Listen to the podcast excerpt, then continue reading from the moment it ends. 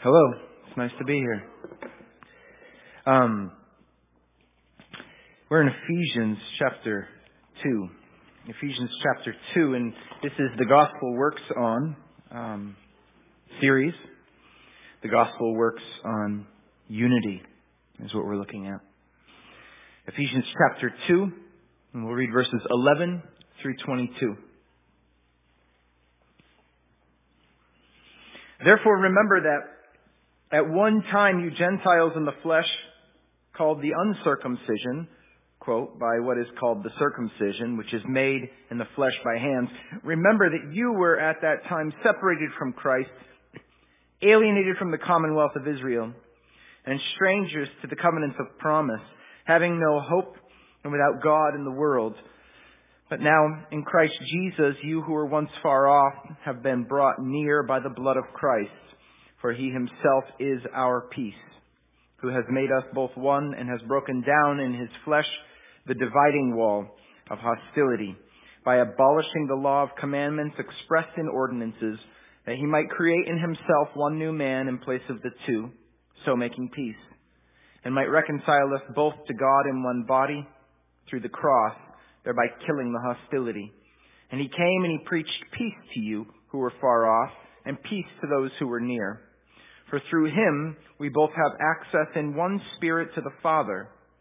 So then you're no longer strangers and aliens, but you are fellow citizens with the saints and members of the household of God, built on the foundation of the apostles and the prophets, Christ Jesus himself being the cornerstone, in whom the whole structure being joined together grows into a holy temple in the Lord. In him you also are being built together into a dwelling place for God by the Spirit. Let's pray.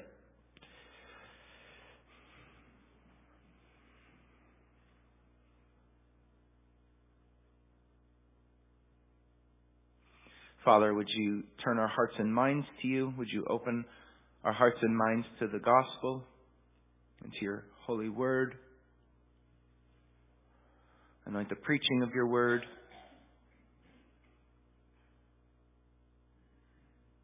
Cut out vain ambition, and cut out error.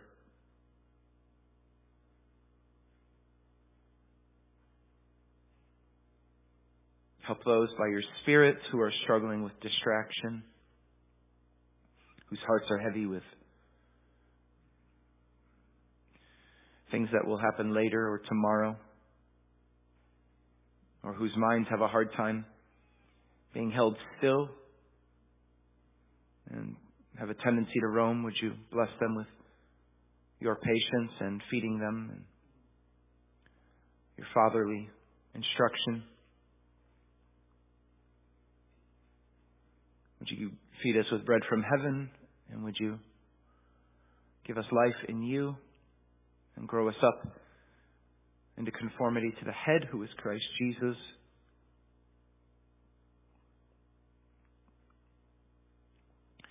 Would you equip this fellowship and the other gospel believing Christian fellowships in Camden to be salt and light here? And would you rescue Camden and Belfast and the state of Maine from the trajectory that it uh, appears to be on in this country? Would you have mercy on us and give us your spirit? That we would not get what we as a society may say we want, which is to be left alone by you. But would you not leave us alone? And would you quicken us to life? And would you impose yourself upon us? Would you be merciful to the people who at present rebel against you the way you've been merciful to us?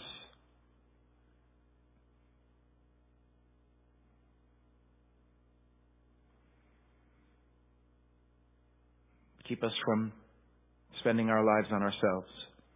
In Jesus' name, amen.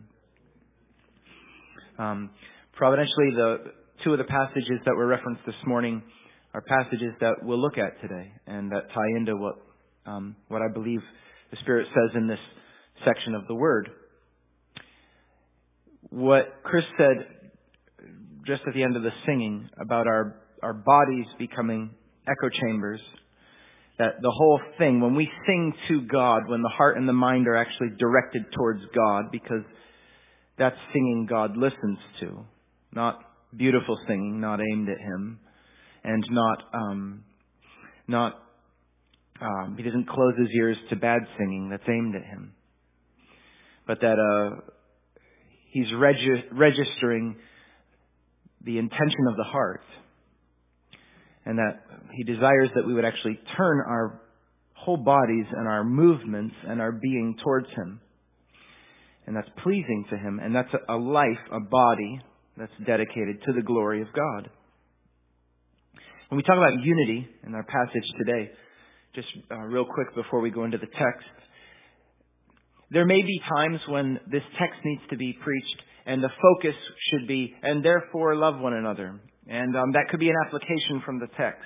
And that would be appropriate.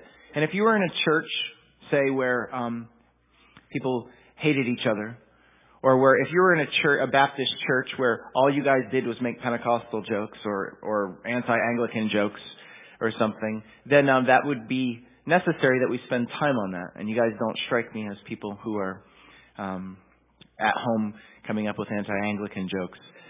So, uh, um, the heart of the text actually is on Jesus Christ and turning our minds when we think of unity onto the torn body of, of Jesus.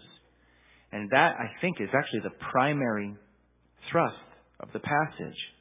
And the, that's what we'll look at today. And the blessing in this is that it can strip us of empty, vain, and cheap forms of unity which are built on human inclination and human reason. Great movements in history, apart from being built upon the blood of Jesus Christ, are actually seen as eternally ineffective. They may have momentary um, bright spots, but that's not what we're aiming at. We don't want peace on earth that is not actually built upon the torn body of Jesus Christ. That's peace on earth.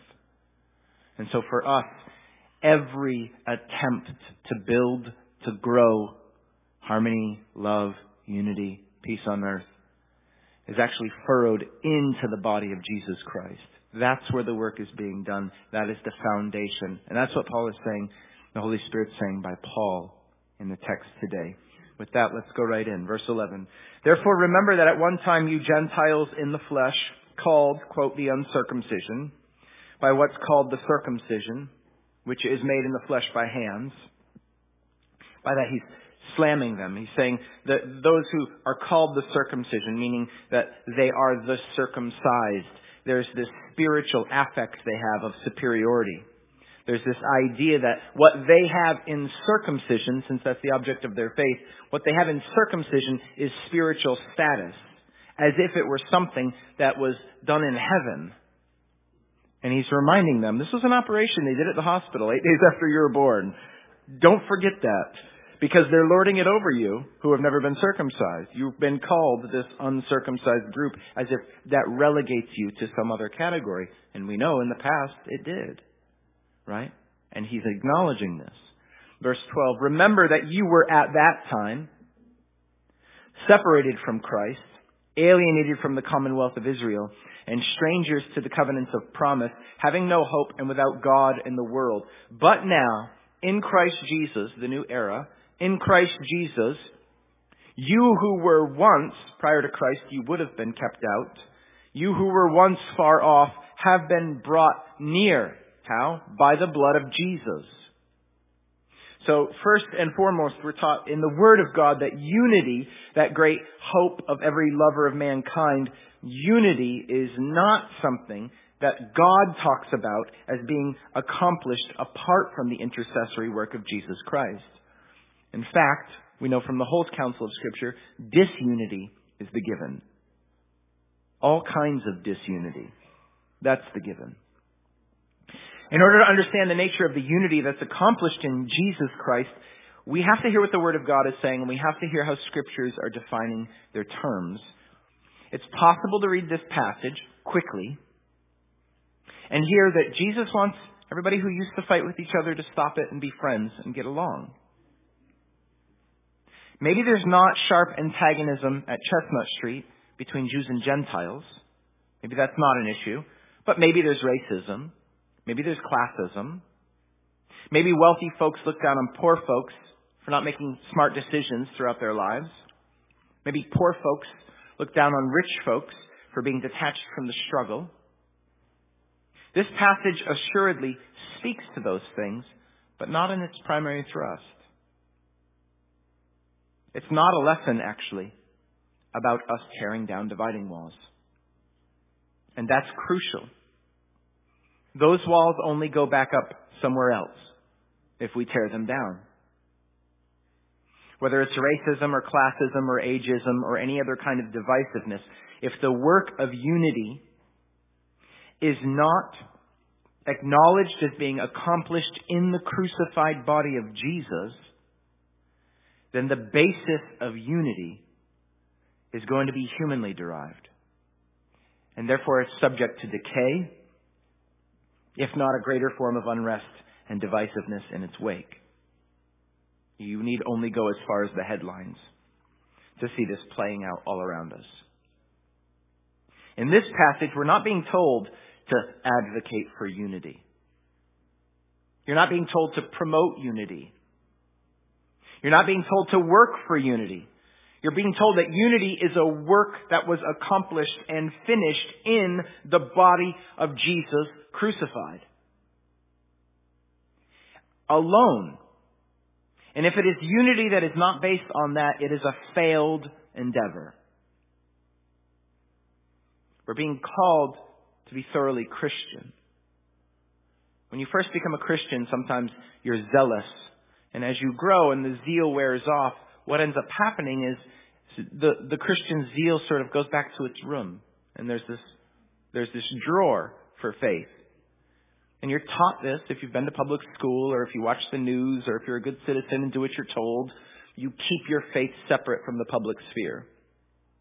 Because it's not allowed in the public sphere. It has nothing to do with anything else. It has to do with the upstairs room where you keep all the thought stuff. Jesus, Santa, God, transubstantiation, whatever you want to think about, it stays up here. It has nothing to do with your hands, has nothing to do with politics, and it has nothing to do with the real world. And as long as you keep it in the fairyland, you're allowed to have it. But you're not allowed to live it in front of other people, and you sure are not allowed to tell other people that all men everywhere must repent because God is their God and they owe allegiance to Him and will be judged by Him. That's not allowed. And oftentimes, new Christians, when the zeal wears off, they allow that faith to sort of go back to its bedroom, to its faith room. And then we live in places where the faith room sort of has rises and falls. I'm encouraged. I'm excited about the faith, but, but still it may not touch other areas of our lives. It's possible to sort of see vestiges and remnants of Christianity and of faith, inspiring moments out there in the world, like unity. Well, this um, this racial unity, it's not based on Jesus Christ, but it's close. It's close. And the Christian is actually called to something much higher. Racial unity, class unity, harmony, is supposed to be something that we value. But that we value it enough to actually have it based on Jesus Christ's torn body so that it will last and that we would not compromise and say, well, it has nothing to do with Jesus, really. This is a societal thing, and we've got to figure this out. By what authority? By man's authority. Your authority is either God or your authority is human autonomy. You don't have any other options. How you're figuring this out and the standard you're using to say, we'll get this done, is going to be the demos, the populace, the people, or God. And you will end up with two different things, regardless of, of how often they can be sketched as looking close together. Unity is accomplished by Jesus Christ's death on the cross. It is accomplished in his torn body. The Christian has to kneel to this. Because then the unity we preach and we live will be rooted in the blood of Jesus Christ And everything that is in him will not go away when other things go away. It will be, it will last. When the judgment comes, things that are in Christ actually stay. Other things get sent away. The central issue in this passage is actually the accomplishment of unity through the person and work of Jesus Christ. And the target audience here, here first and foremost, is the unity between those who are in Christ.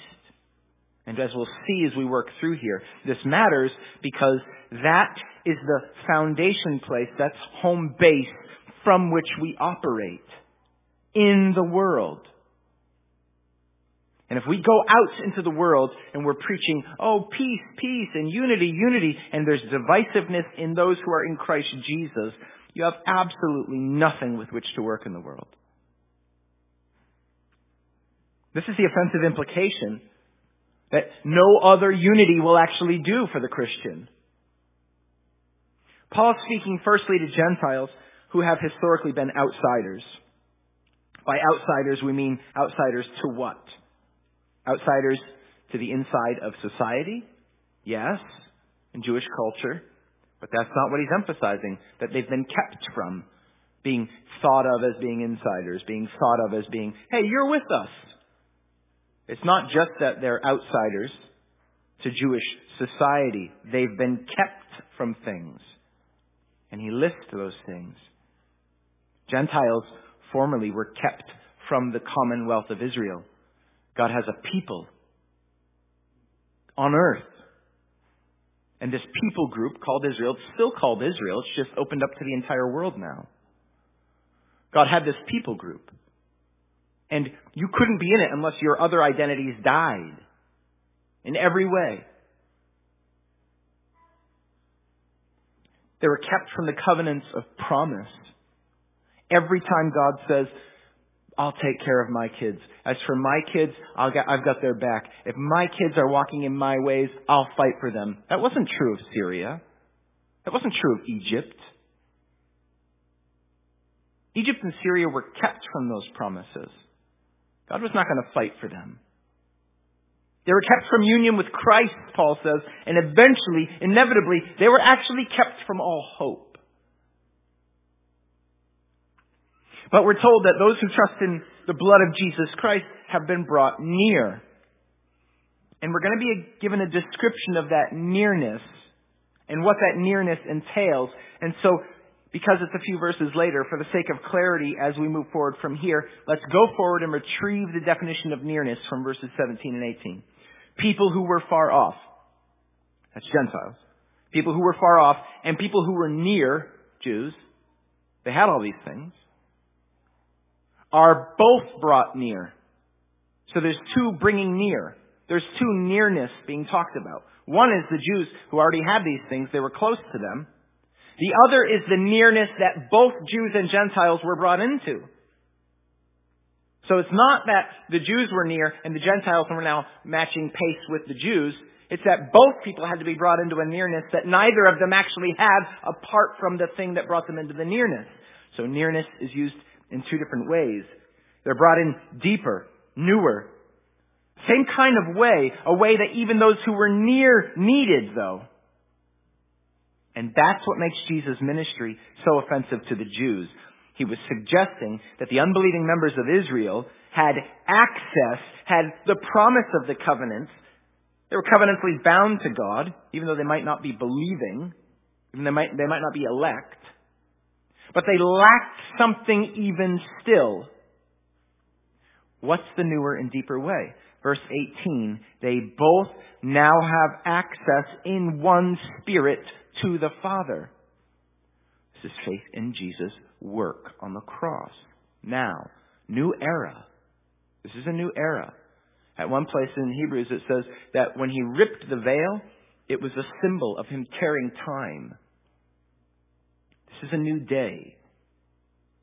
And this is precisely where the accomplished unity on earth comes from the efficacious blood of Jesus. That's the basis for all human unity.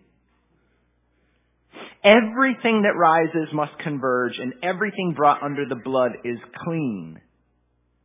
Equally clean. The church is to be thought of, as different kinds of people being brought together into a oneness covenantally in Jesus Christ. This is, this is an analogy of marriage. It doesn't say it plainly, but all the language is being used. Stop being divisive. Stop being divisive if God has brought these things together and made one thing out of the two. That's marital language. That's because God's covenantal language is actually set up in a model prototype that we call marriage. That's why all marriage is to be treated by the Christians as this sacred structure that preaches the gospel. And when we rearrange the parts of that, we are making theological statements about God that aren't true. That's why it matters. God's brought outsiders and insiders together into covenant, and He's processed them into a new singular unity. And the apostle officiates this warning that what God has brought together, let no one put asunder. That's the language. That's why he preaches in the letters over and over. You guys are, mom and dad are getting a divorce. Not on my watch. This was a Christian marriage. That's the kind of language he's using. Disunity in the body ought not be. Verse 14. For he himself is our peace, who has made us both one and has broken down in his flesh the dividing wall of hostility by abolishing the law of commandments expressed in ordinances that he might create in himself one new man in place of the two, so making peace, and might reconcile us both to God in one body through the cross, thereby killing the hostility. Here's the understanding that is heightened now. It's not that Christianity or even Jesus Christ himself incites peace. That's true. But there's a scriptural ordering. Christ himself is our peace. He is our peace. That's more foundational, and that's the language that'll be used, than simply inspiring peace. He's not the spirit of Christmas. He's not something that every time he rolls around we go, you know what? I just like whatever's in the air. Let's bake gingerbread and let's bring it to the neighbors. Let's stop fighting. At least for this week. That's not what's being preached. He is our peace. He is our peace. And we have union with Him, which means we're put at rest. We are at peace. And because of that, we now have to live out of base camp differently in the world. And that starts with the relationships in the church because that is the body. It's a disorganized person who doesn't know how to live in the body and thinks that their true self is somewhere out there. That's a disorganized, confused, not healthy person. God uses the body analogy on purpose. It starts with understanding who we are at the core because of Jesus Christ. That's our substance and the foundation of our being and our identity. Christ himself is our, our peace. And before we're too quick to think of his peacemaking as an event that took place through one Christian being so moved by the fact of their being brought into peace with God that they pay it forward in relation to those people who used to be their enemies, which is well and fine in the practice of Christianity, it is not the scriptural basis for harmony, for peace between human beings. That is the torn body of Jesus Christ. And it is nothing else. Not works of righteousness, which we've done. That's bankrupt unity. Not paying it forward, not forgiving attitudes, but the breaking down of the dividing wall of hostility. How? In His flesh. That's where the dividing wall of hostility got broken down. And that's the basis and the only basis of peace between human beings. Now, think for a moment about the greatest event in human history. Love. Championed by everyone of every era, the world over. Love is the motivation for staying, the motivation for changing. In the economic ordering of love, the scriptures tell us that had not God loved us, in Acts, which is most expressly, we're told, in the torn body of Jesus Christ.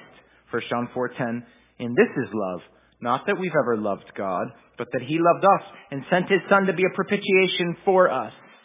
That's actually happening on the cross. The sacrifice bled out and ripped open, exposing what is in to the outside world. That sacrifice of Jesus Christ in his death if you want to know what love is, don't look back to your marriage, your wedding album. If you want to know what love is, don't, don't put in your Justin Bieber CD. If you want to know what love is, you don't put on Love Actually. You actually turn your mind to the cross of Christ and it's the bloody, naked Lamb of God. The flayed human being on the, on the cursed tree. And God says, if you want to know what love is,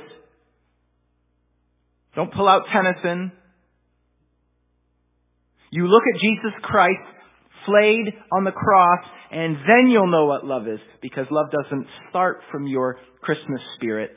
Love doesn't start from your good ideas or the tingly feeling that you get when you're around him or her. Love starts from God saying, they will, they'll be lost if we don't intervene.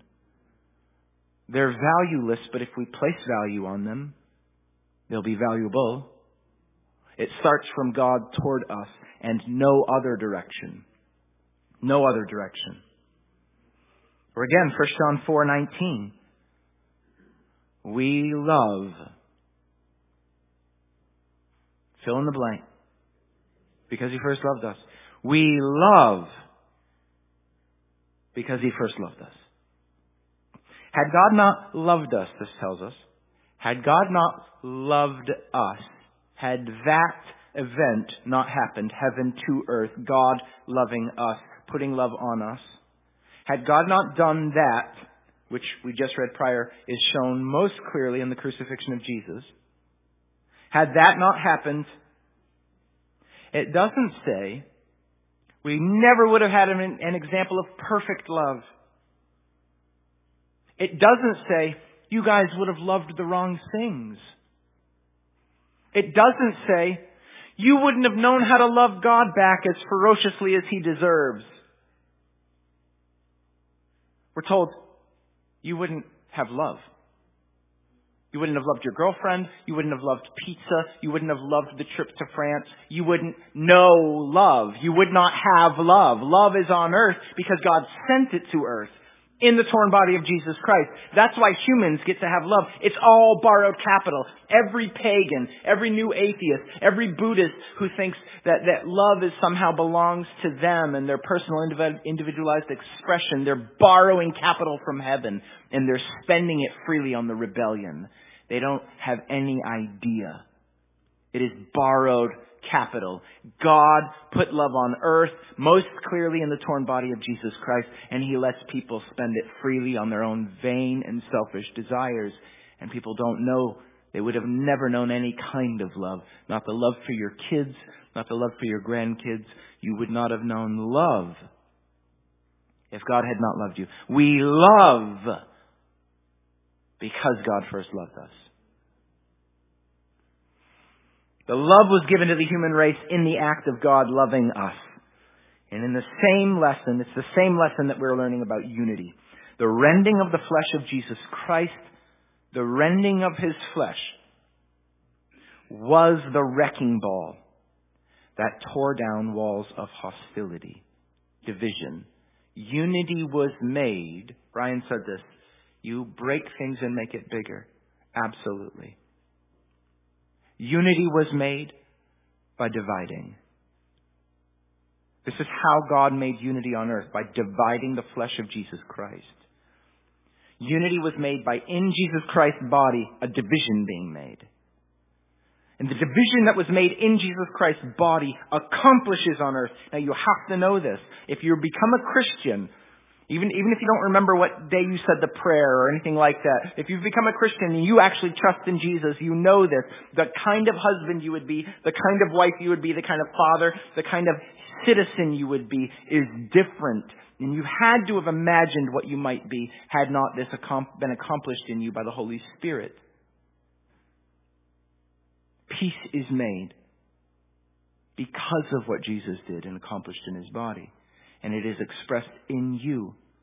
So when we look and we say, I'm, fill in the blanks, think of a moment in which you act like a Christian, in which you decide to turn the other cheek or respond with evil, with, to, evil with love, or you decide to be Christ-like ever. Have you ever, ever, ever done it once? Think of that moment for a minute. What might have it been, what might it have been apart from the accomplishment of Jesus in his body? It would have been a moment of disunity. But the moment was different because of what Christ accomplished in the division of his body. His division is our union, and that's what's being preached over and over.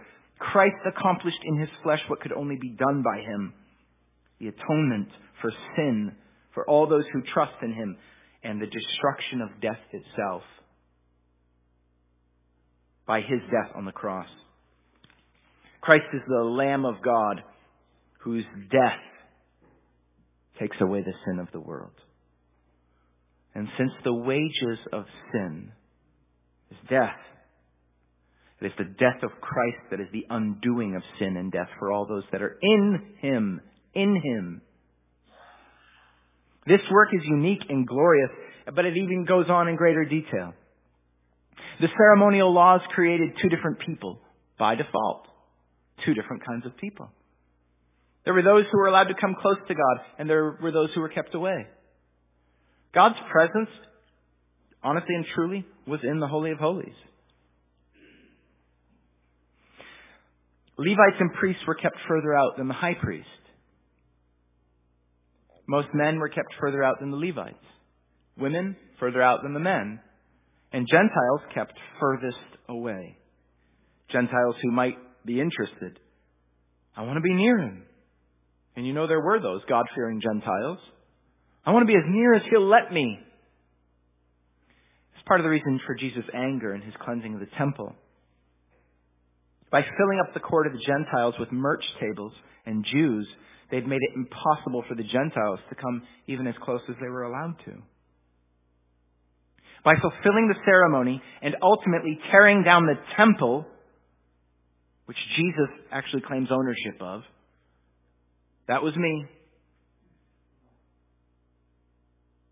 He is said to have initiated a new kind of project, a final Adam project with a new line of progeny, a new high priest, a new temple, a new order of priests made in his non-Levitical likeness. Jesus is from Judah, not Levi. He killed the hostility in his body by making peace and bringing all those who are in him to the Father in one body with him. And he is the head of that body. The basis of human peace is the crucified Lord. And we cannot forget this. Because a foundation that is mutual philanthropy, respect for the image of God in others, brotherhood of man, those are good things. But for the Christian, if that is the foundation for unity,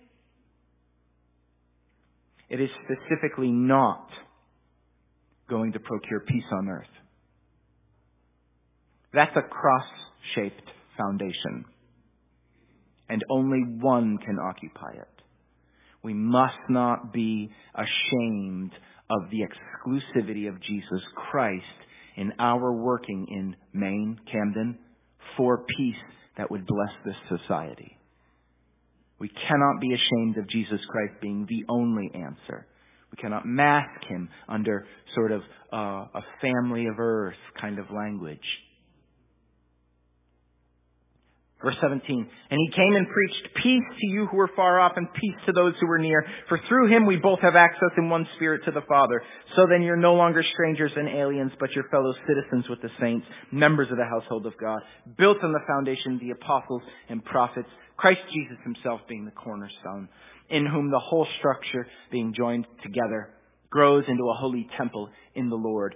In him you also are being built together into a dwelling place for God by the Spirit. So again, in closing, working our way into this last couple points, Christ is now declared as the preacher of peace the preacher of peace, the Prince of Peace, peace on earth and goodwill towards men with whom he's well pleased. For two kinds of people those who were far off and those who were near.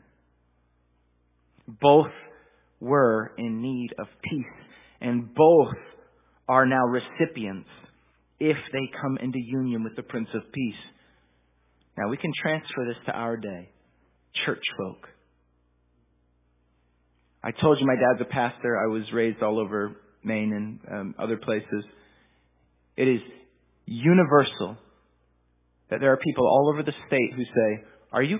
Who do you think you are?" I, I've spent 195 years sitting in this pew. I've been in this church since the very beginning. I've gone to. Uh, if you ever suggest that someone actually needs to bow the knee to Jesus Christ, confess their sin, and trust in Him by faith, I've sat in Sunday school classes while people argued, my husband put the roof on this building.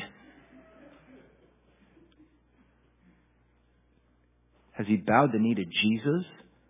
Who do you think you are? Right? That's universal.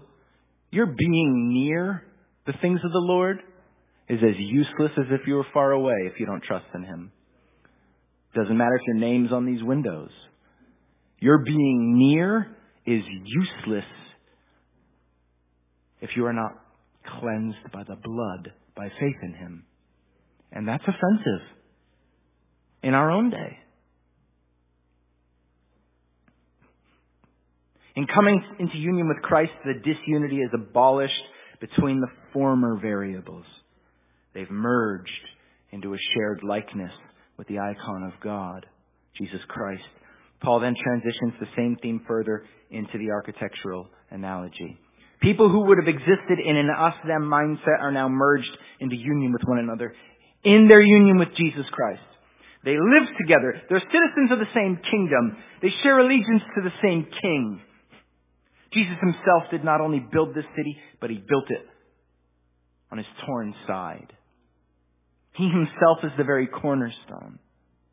That means that the work of the building of the temple of God, the new city, the city of the new Jerusalem, heavenly Jerusalem, Mount Zion, these languages that are used in it, these terms interchangeably for where God lives with his people.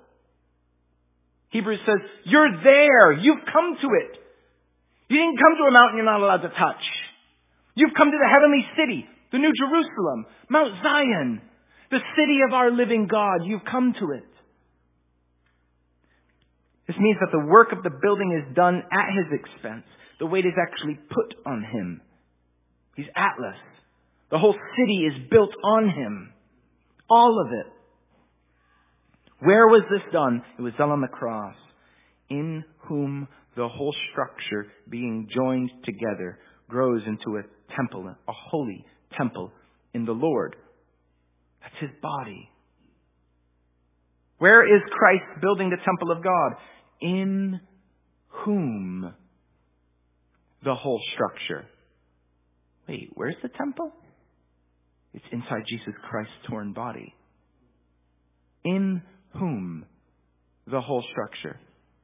Not in what, not where, in whom. Do you believe this? Is this actually what the Bible teaches? Does Jesus think of the city, the kingdom, the temple the household actually existing inside of him. John 2, verse 18 to 21, the Jews said to him, What sign do you show us for doing these things? Jesus answered them, Destroy this temple, and in three days I will raise it up. And the Jews said, It's taken 46 years to build this temple, and you'll raise it up in three days. He was speaking about the temple that is his body.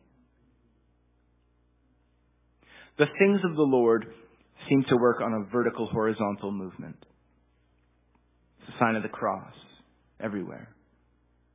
The first tablet of the law concerns the vertical relationship between us and God. Have no other gods. Do not take his name in vain. Do not make an image to worship it. Honor the Sabbath and honor your parents. The fifth commandment transitions us from the vertical relationship into the horizontal because our parents are the first mediators between God and man. They're the image of God mediators, and we learn how to honor God by honoring them, as we see in Deuteronomy and Ephesians. The second tablet has to do with the horizontal relationships, each other. Don't murder. Don't commit adultery, don't steal, don't bear false witness, don't covet. Jesus says the whole law actually hinges in this same manner. Love God with all your heart, soul, mind, and strength, and love one another as yourself. And we could keep going. The love that a husband is to have for his wife is based on the love that Christ has shown him. Now you love her. He's loved you. Now you love her. Most acutely, we're told this is shown in the accomplishment of the crucifixion. Everything related to love exists on this vertical horizontal intersection. We love one another's implied, but even in our reciprocated love towards God, we love because He first loved us. Wives, submit to your husbands. Wives, submit to your husbands. Why? Because the church submits to Jesus this way. Human creativity, selflessness, missions, everything, all these things exist between us horizontally because they've existed vertically first from God towards us. Creativity, love, missions. In today's passage, we've been shown that the Christian, that Christian unity works on the same algorithm. Notice where the unity begins. It's not first between family members or neighbors. Our foundation for racial reconciliation isn't Martin Luther King Jr. Jesus will sometimes actually bring a sword in the middle of family members, in the middle of earthly relationships. He does not bring a sword between members of the kingdom. It's necessary to know this and to meet, meditate on this and to be changed in light of this so that we can transition from citizens of the kingdom of God who should know better, but are futilely working on developing a kind of peace on earth that's rooted and grounded in something other than the death of Christ, into being people who believe that the torn body of Jesus Christ is the foundation for peace on earth. This should begin first and foremost in the church, with the church. But when the church practices this, it is a witness to the watching world. And the Bible assures us that is your best investment of evangelism that you could possibly make. You've no other hope. You've no other resource. You have no other option for true peace on earth other than Christ crucified. It must begin with the church. But here's the word of God. It will not end there. John 17:21. I pray that they may all be one, Christ speaking, as you and I, Father, are one, as I am in you and you are in me, that they may be in us, so that the world will believe you sent me. Successful evangelism. Let's pray. Thank you, Father, for your word and um, embed it in our hearts that we would love you, that we would not sin against you. Increase our esteem and our love for the crucifixion of Jesus Christ. Thank you for the gift of your Son. Thank you for loving us. In whose name we pray. Amen.